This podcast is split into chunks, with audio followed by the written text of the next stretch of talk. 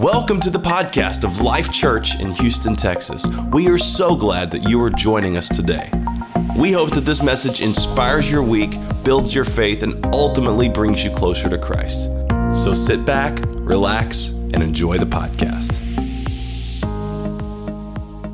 All right, let's get into running with the giants. I just have to say, after 2 weeks, this has quickly become my favorite series that I've preached in a long time.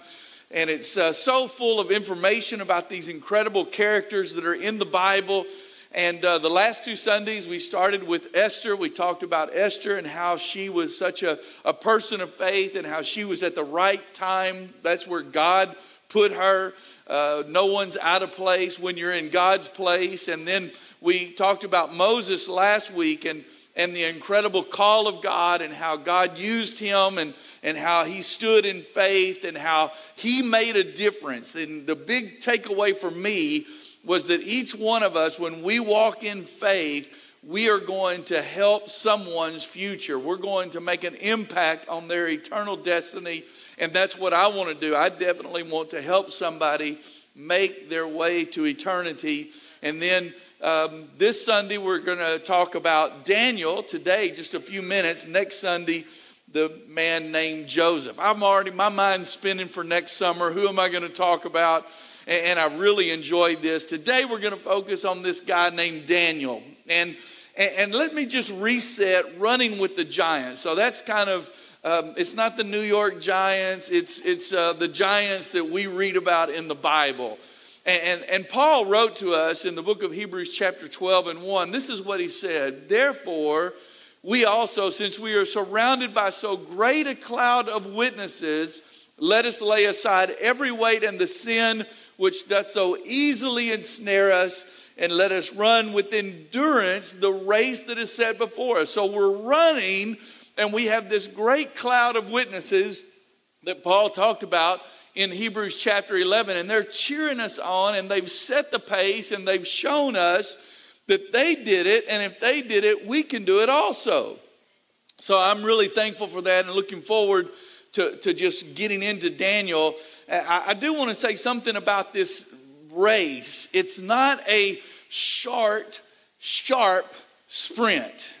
Now, I never was very fast. As a matter of fact, we went to a competition one time, and one of the guys that was running the relay was sick, and they said, Jim, you know, can you run? And I was like, well, I guess. And I'd never taken a baton, and I'd never passed one out. And I still remember the first leg, and the guy that was running our first leg did real good. He was like in first and second, and the second leg comes around, and the guy was doing great. I think he even gained a little bit. We were right there, and then they gave the baton to me. And by the time I passed that baton off, I only saw the back of all the other racers. Let me just say it like that. Fortunately, the guy that I handed it to was fast, and we made up some ground, but I never was one of those guys that was fast. That just wasn't me. But this isn't talking about a short, sharp race. It's talking about a distance race. It's talking about endurance. And it's not one of those things where I feel good and I'm just going to run. I'm just going to sprint. I'm going to run from here to the road. No. This is something that takes patience, and it's a day after day thing. As a matter of fact, I was thinking about that this week, and every one of us from time to time, we have an inclination, a prompting to do good, don't we? We have this prompting that, oh, I'm going to do good things, and I'm guilty as everyone else. I'm assuming everyone else is guilty. You can tell me if you're not, and I'm going to pat you on the back, But most of us have this, oh, God, I'm going to do this, and God, I'm going to do that. And it's the moment that we feel that inclination, but there's no real commitment to it. There's no real follow through to it. And of course, we're all guilty of that. But the author is not talking about that kind of thing. He's talking about someone that makes a commitment to make a sustained effort to run the race and keep on no matter what has... what's in front, no matter what obstacles, no matter how he feels. And that's really what the heroes of faith did. In Hebrews chapter 11, And that's what we're called to do today. Now, when we think about our life, running patiently the race that is set before us, living for Christ, there's no doubt, and I think everybody in this room will recognize this, that we are running upstream according to the culture of the world that is around us.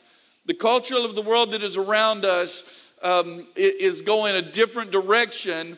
And so this running the race patiently, we have to learn to effectively interact with our culture and at the same time stand strong in our faith. Now, we have a very strong culture here in the United States of America. It's really kind of shared with the Western world, which we consider Europe and America. It's kind of the same type of thinking, the mind thought. But that's really just a small percentage of the world population. Even with Europe and America combined, it's only about 20%. And each area has their own culture, their own way of looking at things. And each culture has its challenges for Christians. And I would say for us that are living in America, we definitely have a challenge hanging on to our faith today because it is something that is being attacked from every area.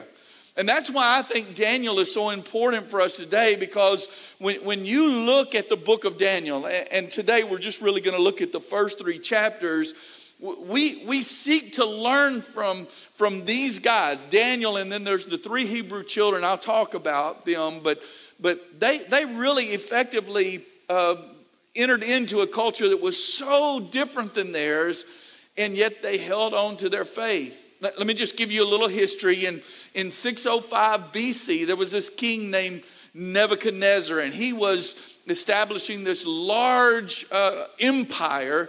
And at the time of establishing his empire, he comes to Judah. And of course, Judah and Israel, they were two nations now. They had split. There was one time they were all just Israel, but then they split. And Judah, the nation of Judah, was very resistant, very rebellious, and so Nebuchadnezzar comes and he surrounds the city of Jerusalem, and the king of Jerusalem at that time looks out and has one of those just light bulb moments go off, and the light bulb moment was, if I don't surrender, they're going to kill all of us. And that's what he did. He put up the white flag, surrendered.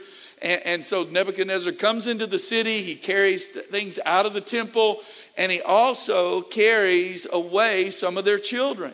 As a matter of fact, the finest of their children, they're young men, and they're taken into Babylon. They're taken into captivity, and they're pressed into the service of this king of Babylon. Now, we start with Nebuchadnezzar. We know that Daniel, he has a long life in captivity. He serves Nebuchadnezzar, Belshazzar, and Darius. But it starts with this one named Nebuchadnezzar. And let's just jump in here in chapter 1, verse 3 through 5 of the book of Daniel. Then the king instructed Phinez, the master of his eunuchs, to bring some of the children of Israel and some of the king's descendants and some of the nobles, young men in whom there was no blemish, but good-looking, gifted in all wisdom, possessing knowledge, quick to understand, who had ability to serve in the king's palace, in whom they may teach, now listen, in whom they may teach the language and literature of the Chaldeans. The Chaldeans was the tribe of people, or the nationality of people. Babylon was their headquarters. It's called the Chaldean Empire if you look into history. Verse number 5 says, and the king appointed for them a daily provision of the king's delicacies. He's given them the finest things and the wine which he drank, and 3 years of training for them, so that at the end of that time, at the end of the 3 years, they may serve before the king. This is really what he was training them to do. He was training them to be government officials. He was training them to be leaders of the nation, and he was trying to bring them into a place where their mindset and their thinking was completely changed from when they were in Jerusalem and Judah to now where they would become Babylonian citizens and leaders. That they're pressed into this foreign culture, and they're put on the same regimen as the brightest people in the nation, nation or in the city of Babylon was going through. And the reason that they put them into this was really for 3 years just to brainwash them, just to take everything out of them that they had learned when they were children, everything that they had been taught, to take all of that out of their head, to immerse them into the Babylonian culture, to the Babylonian history, to the Babylonian literature, knowledge, religion. And at the end of that time, this is what King Nebuchadnezzar thought. These guys will just be loyal to me. They'll be Babylonians, and I will be able to appoint them to positions of authority. It really was a very sophisticated form of brainwashing, a very sophisticated form of making them to forget their past, to form a new allegiance to the King Nebuchadnezzar and to Babylon, the Babylonian way, which was completely anti-God to the way that they had been brought up. I want you to hear that. It was completely anti-God to the way they had been taught. And I believe really that the same type of brainwashing is taking place today. It's aimed at every one of us. If anybody in here has faith, how many of you have faith in God? I want to just see your hand. Well, then I want you to know that the culture of this world is attacking that, and they want that to be eradicated from your mind and leave religion behind. As a matter of fact, over the last few years, I've seen more and more people come out and talk about how ridiculous religion is and how full of all of these fairy tales it is. And this is really what a culture wants us to do today. It wants us to forget our past. It wants to rewrite the past. It wants us to forget our faith, to forget our God, and really just give allegiance to the culture. So there's such a similarity, I feel, in this story. Now, they didn't just go as far as put them in a school. They actually changed their names, because as the children of Israel many times did, they would name their children in a way that would honor God. So when we look at the name of Daniel, that last little two letters of his word, L, is a part of the name of God. And if we were to translate his name, it would be God is my judge. And then, of course, you've got Azariah. That last ah is part of Yahweh. You've got these guys, and they changed their name. We're not even sure of the translation of the names that they were given in the Babylonian tongue or Chaldean tongue. But apparently they took the name of the God that they had been raised under, had learned to serve and worship, and they gave them names of Babylonian deities. They switched it out. I want you to think about that, how they're doing this mind game, this switch on them, and they're trying to immerse them into this culture so that they will fully become Babylonians and desert what God has already done, the history that God had done in their nation, in their people. Listen to the verse here, verse 6 and 7. Now from among those of the sons of Judah were Daniel, Hananiah, Mishael, and Azariah. To them the chief of the eunuchs gave names.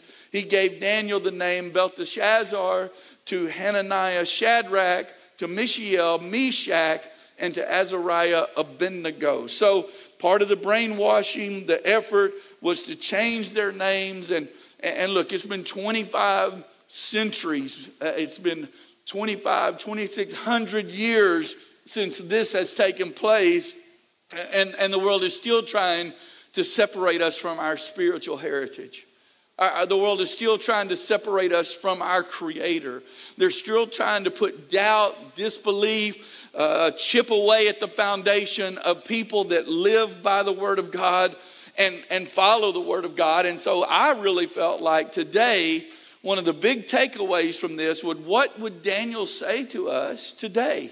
We're living in a culture where there are these attacks, where there are these differences, and we have to ask, what would Daniel say to us today? And this is what I think he would say. When the culture of the world tries to intimidate you and change you, stand strong on God's word and don't give in to compromise. And the reason I think that he would say that is because that's how he responded. That was his response to this brainwashing, to this captivity, to just being immersed into a culture that was so completely different than anything that he had ever been a part of before. And in this chapter, I want to talk about four things pretty quickly that I believe if you take them into your heart, it'll help you to respond to those attacks against your faith. Maybe I should stop and just ask. In online, League City, Houston campus, Friendswood campus, anybody, have you felt an attack on your faith? Let me just see your hands if you feel like that's a part of our life. Sure it is. And so I want to give you some things that will help you just respond to that. So the first thing, and it seems a little strange that I would start this way, but I do appreciate the fact that Daniel learned the wisdom of the culture. He was in this culture and he was being taught their literature, and he became an excellent student. I don't think there's anything wrong with us taking the wisdom of the world that is around us and the knowledge of the world that is around us and making sure that we learn everything that we can learn. God didn't call us to be dummies, right? God called us to be smart, to be wise, to learn. And I love the fact that Daniel became an excellent student and really knew the Babylonian culture probably as well as anyone did by the time he came to the end of his life. But the thing that I love as he's pursuing this knowledge is he did not stop pursuing God.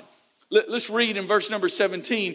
As for these four young men, God gave them knowledge and skill in all literature and wisdom. Again, remember, the literature they're reading is the Chaldean literature.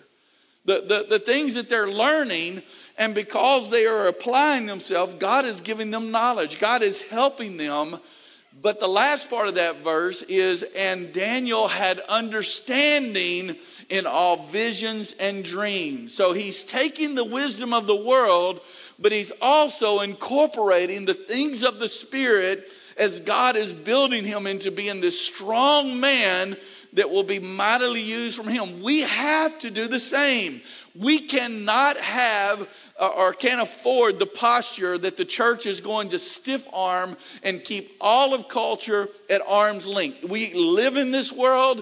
I believe that God called us to this time. Does anybody agree with me?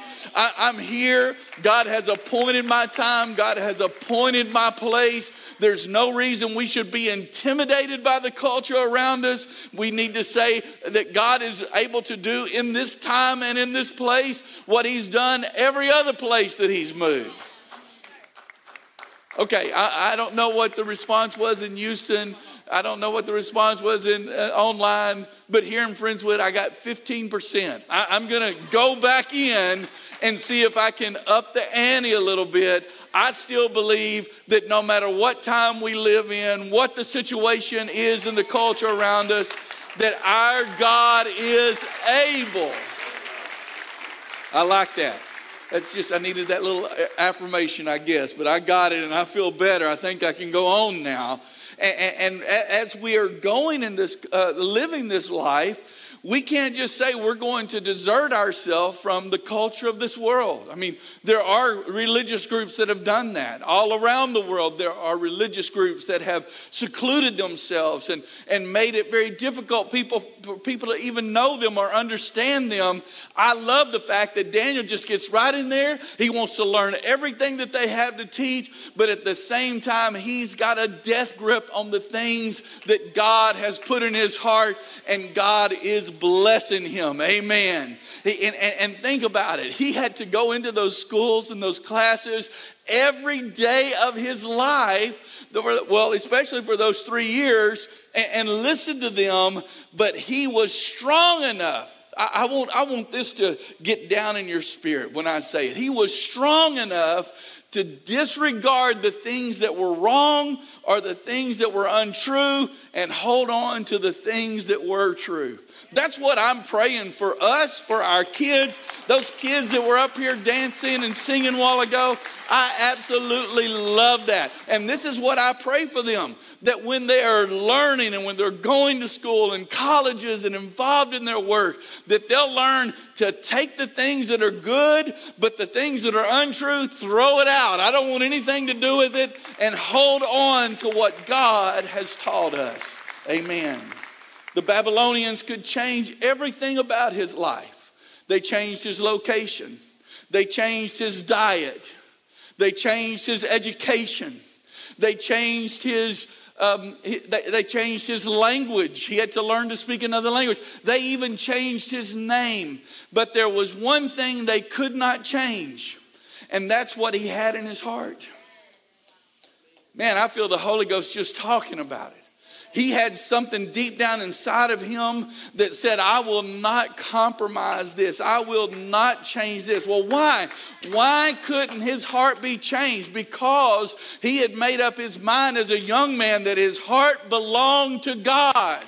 And when your heart truly belongs to God, you can go anywhere, you can face any situation, you can go through any obstacle, and you're going to be okay, because when you give your heart to God, God surrounds you and helps you and sees you through. Amen.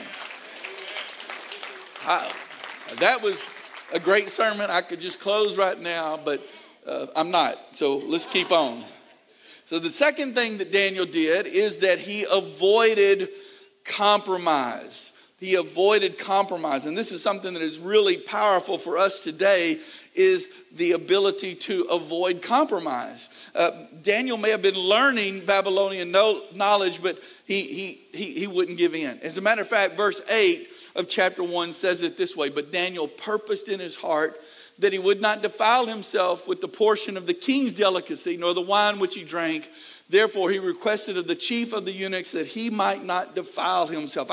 I really love that expression, Daniel purposed in his heart. He's going to resist the temptations that are placed before him. He's going to resist the compromises that they're trying to get him to make. And that's a part of any culture that is not godly. They're always going to get you, or try to get you, to compromise. And I don't know if you've heard this saying. I saw it this week when I was studying, but I think it's powerful. And the saying is, we make our decisions, and then our decisions turn around and make us. So we make our decisions. And as we live the life of those decisions mold us and make us who we are. And Daniel surely proves this point. He purposed in his heart. He made up his mind. And as we read through the book of Daniel, we see a man that never broke. There was a time or two where there was wavering when he realized that he was never going to be returned to Jerusalem, but he never broke. And that verse 8, everybody say verse 8. Daniel purposed in his mind. I want to just ask you a question. Have you ever considered how many momentous moments in Scripture are just small steps of obedience? How many momentous movements and moves of God are they're started with just one small step of obedience. And that's what happened here with Daniel. We're going to see how God uses him in a great way. But it all came because he purposed in his heart. And as he's purposing in his heart, what he's really doing is he's stepping into his divine purpose. He's stepping into how God will use him and how God will bring glory to himself through his obedience. Consider the world that we live in, the culture that we are part of. It really does require a purpose of heart to follow the ways that we have learned of the Lord. Is anybody thankful for ways that you've learned of the Lord, whether you learned it last week, whether you learned it as a child? I'm thankful for those. I see Sharon back there. Sharon, what a heritage we have of praying parents. I think of your mom and your grandmother so many times when I'm studying and thinking. I love the fact that we've learned these things. I don't want to compromise them away. I am really thrilled about the 21 days of prayer. I'm looking forward to immersing ourselves as a church back into a time of prayer. I want to have a purpose of heart so that I can move forward. That scripture, there's some principles there that you need to understand. They're in my notes, which is on the YouVersion. I also put it on my Facebook page if you want to click that and go to there. But one of the things that I learned from this scripture is that when you have an inner conviction about something, you can overcome whatever pressure is coming from the outside. Another thing I see here is that when we live by God-honoring convictions, we're going to receive God-yielding rewards because we follow him. Let me go on. The third thing that I think Daniel would tell us today and what we need to see from Daniel is that even though he was learning, even though he was purposed in his heart, he continually acknowledged that he needed God. He always says, I've got to have God. And let me briefly tell you the story. It's in Daniel chapter 3 if you want to read it. King Nebuchadnezzar has a dream. And the dream is very troubling. And he gets up the next day and he calls all of the wise men together. And he says, I want you to tell me the dream and the meaning of the dream. And they're like, oh yeah, no problem. Tell us what the dream is, King, and then we'll tell you the meaning. He said, no. I want you to tell me what I dreamed. And I've been supporting you, training you. I've been feeding you. And I'm just going to lay it on the line. If you guys can't tell me what I dreamed, I'm killing all of you.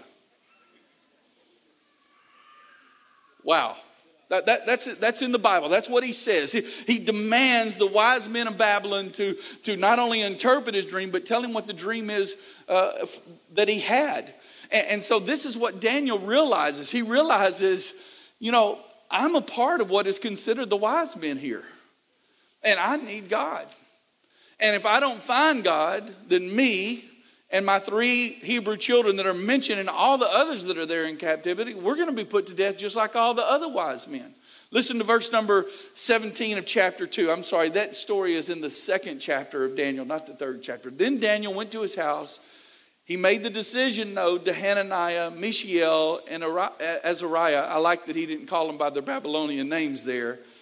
His companions, that they might seek mercies from the God of heaven concerning this secret, so that Daniel and his companions may not perish with the rest of the wise men of Babylon. In other words, guys, you got to pray.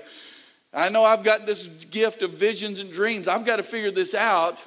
We got to pray. We've got to seek the mercies of God. And when we face the pressure of today's culture, we cannot respond with our own understanding.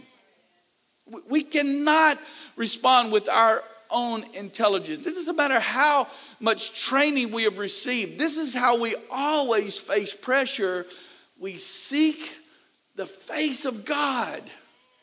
We ask God, help us through this situation. And I love that not only in this place, but in every time we see Daniel, we see him seeking God. The fourth thing is that Daniel proclaimed that God's ways were superior. Let me just speak a moment to you. When people challenge your faith, don't be mealy-mouthed about it. Don't try to hide it. And I can remember times when I was confronted about my faith that I wasn't the boldest, brashest person out there. I promise you. I'm kind of a get-along type of guy.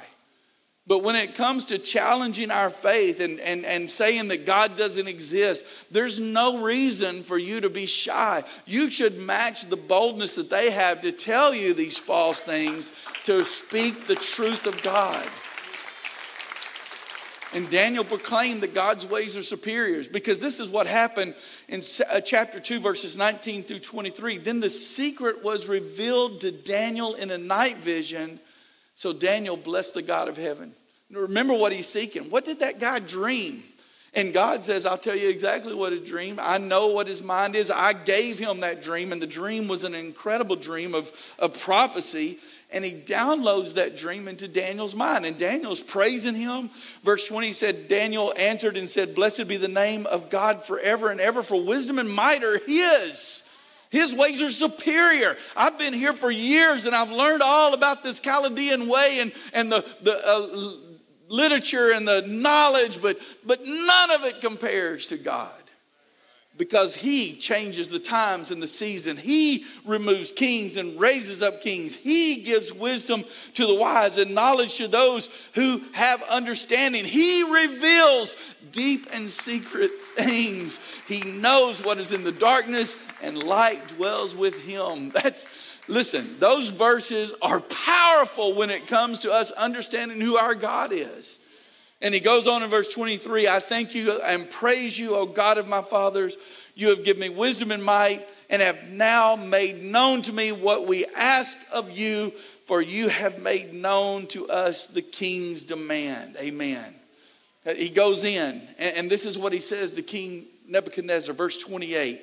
But there is a God in heaven who reveals secret, and he has made known to King Nebuchadnezzar what will be the latter days. Your dream and your vision of the head of upon your bed were these. As for you, O king, thoughts came to your mind while on your bed about what would come to pass after this. And he who reveals secret has made known to you what will be. Listen, I just want to make a statement here, and I want you to listen to me. And I hope you will believe me, because what I'm telling you is the truth.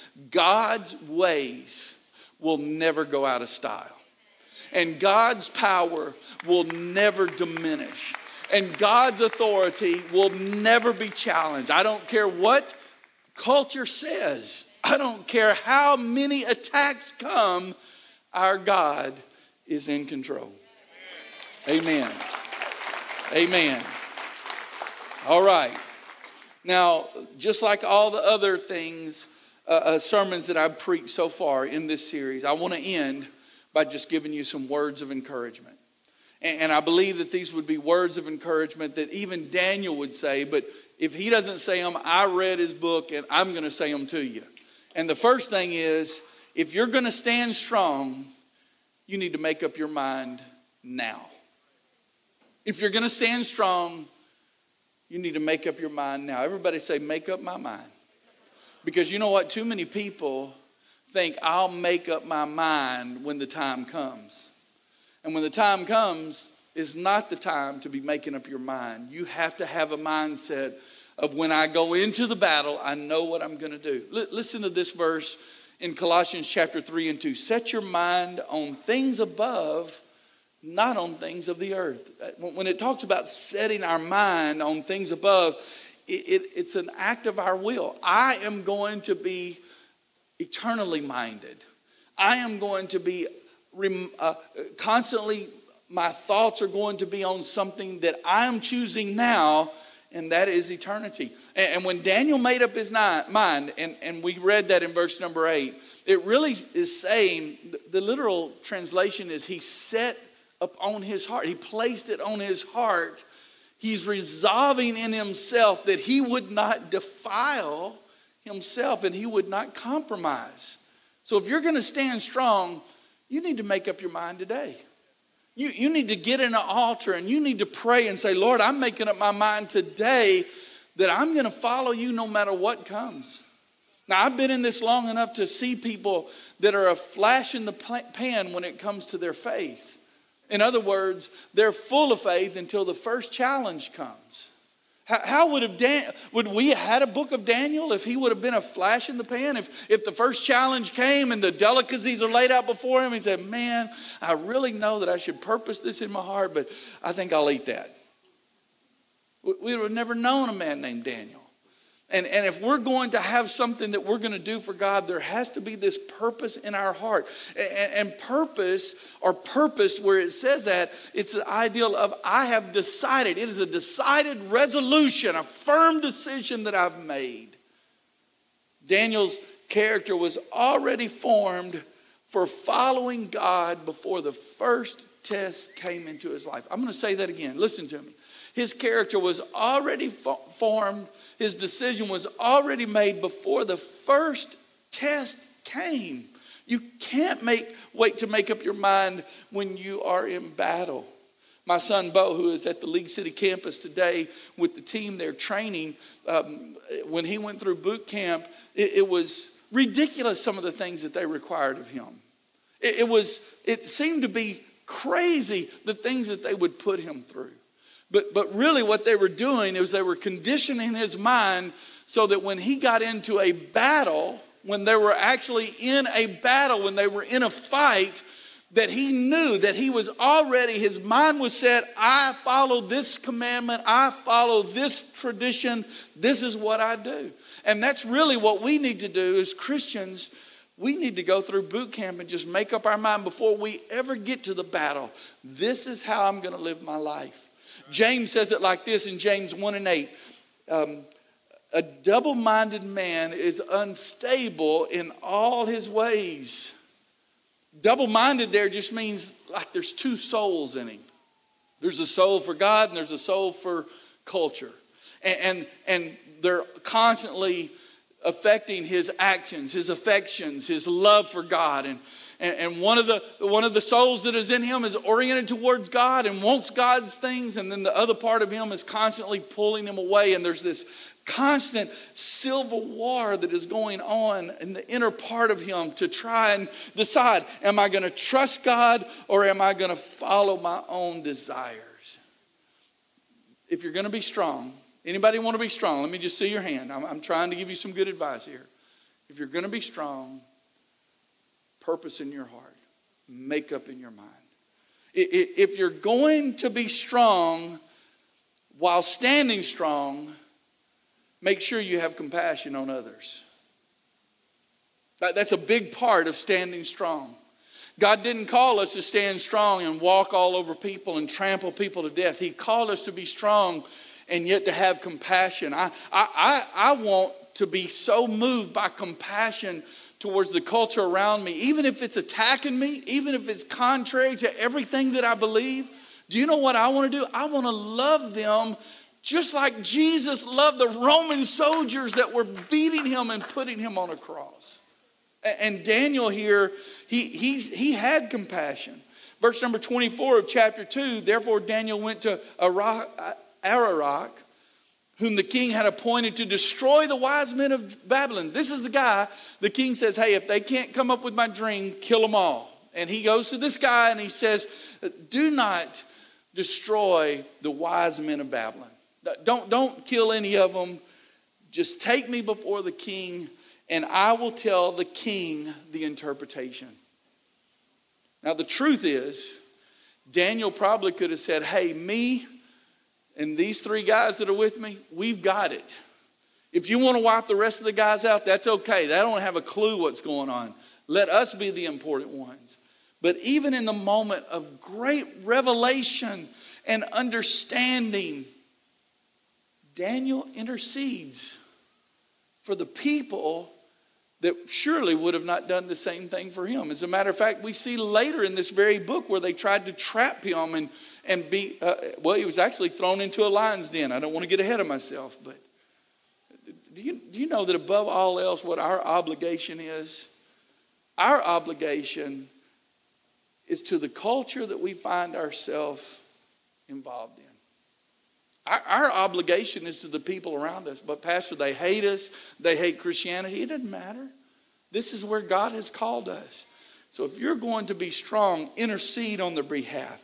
Intercede on the behalf of every man and woman that is a part of this culture, no matter how far away from Christianity it is. Because I want to give you a little insight to every man and woman that live. That's a man and a woman that God died for, that Jesus Christ gave his life for. And if he shows enough compassion to love them, then I want to intercede on their behalf. Paul says it this way in 1 Timothy chapter 2, 1-3. The first thing I want you to do is pray. Pray every way you know how for everyone you know. Not just your group, not just you four and no more, Pray especially for rulers and their governments to rule well, so you can be quietly about our business of living simply in humble contemplation. This is the way our Savior God wants you to live. Jude chapter 1, verse 22 and 23, this is what he says. And on some have compassion, making a distinction. Jessica, making a difference. I love that right there. But others save with fear, pulling them out of the fire, hating even the garment defiled by the flesh. It would be so easy for the church to shun people. It would be so easy for us to get a group in our mind and say, okay, there's no hope for them. But that's not what the Bible says. That's not what Daniel did. And this is what Jude said, show mercy, show compassion for those that are around us. Let me just ask you this. Has anyone in the room received mercy? Let me just see your hand if you received mercy. Have you received compassion? Then who are we to withhold it from someone else? The only people that withhold compassion and mercy are people that are so self-righteous that they think that they've done their own salvation in their own power. Those are the people that don't show compassion. But I know where I come from.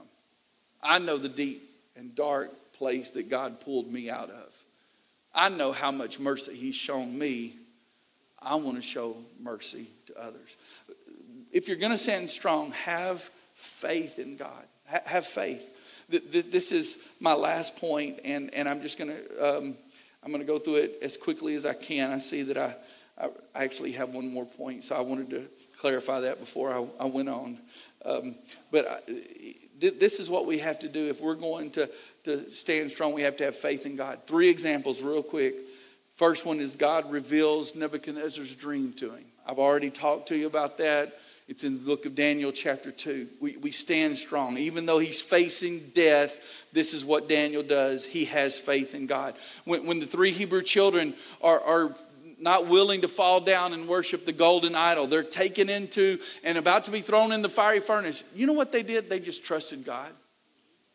It doesn't seem like they're going to have a way out, but they trust God. And I have to read this, chapter 3, verse 16 through 19. Shadrach, Meshach, and Abednego answered to the king, said, O Nebuchadnezzar, we have no need to answer you in this matter. You know why? They don't have a need to answer. They'd already made their minds up. If this is the case, our God whom we serve is able to deliver us from the burning fiery furnace, and he will deliver us from your hand, O king. But if not, let it be known to you, O king, that we do not serve your gods, nor will we worship the golden image which you have set up. And then Nebuchadnezzar was full of fury, and the expression on his face changed towards these three. He spoke and commanded them that the heat be turned up 7 times hotter than it was. And they were thrown in. But if you jump down to verse number 26, then Nebuchadnezzar went near to the mouth of the burning fiery furnace and spoke, saying, Shadrach, Meshach, and Abednego, servants of the Most High God, come out and come here. Because he had seen that even though they were thrown in the fire did not consume them. And they came out from the midst of the fire. Everybody saw it happen. Looking on down to verse number 28. And they saw these men on whose body the fire had no power. I know culture can be intimidating sometimes, but it really has no power. The hair of their head was not singed, nor was their garment affected. And the smell of fire was not on them. The third thing where they had faith in God is God rescued Daniel from the lion's den. It's in chapter 6. I'm going to skip it today because I know I've taken time and I want to get to my last point. If you're going to stand strong, if you're going to resist compromise, then you need to have faith today. Everybody say today. That God is working. That God is in control. That God is the one that has the answer.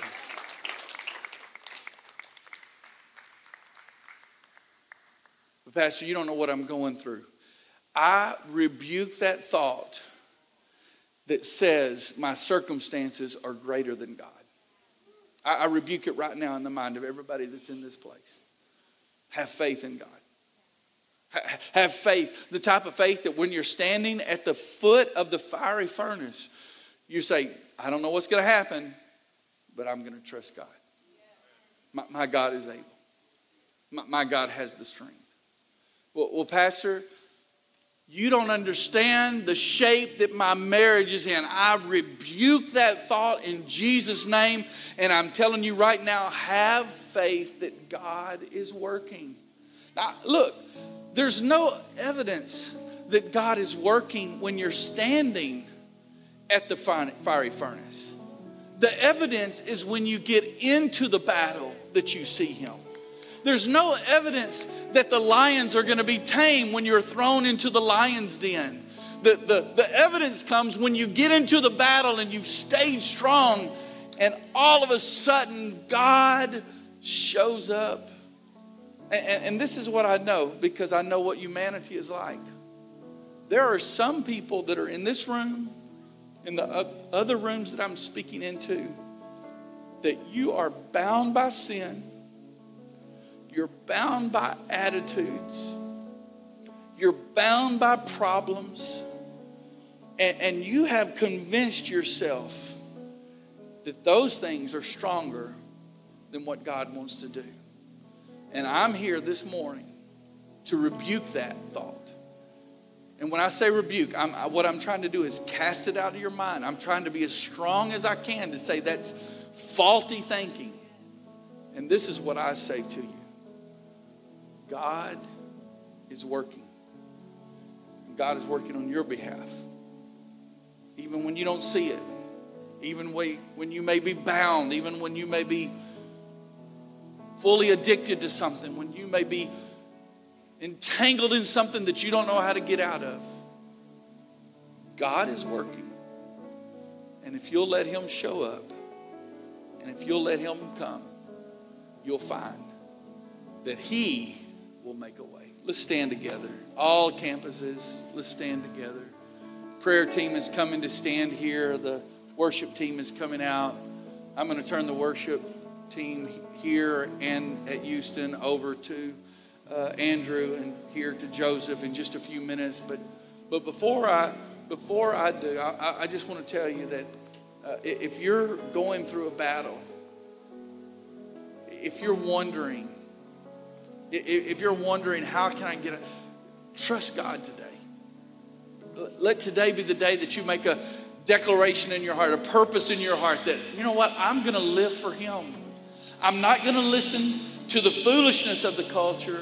I'll take what the culture has given me wisdom-wise, but the foolishness of the culture is not going to affect how I feel about God. And this is what the culture is trying to do. It's trying to redefine everything that the Bible has said.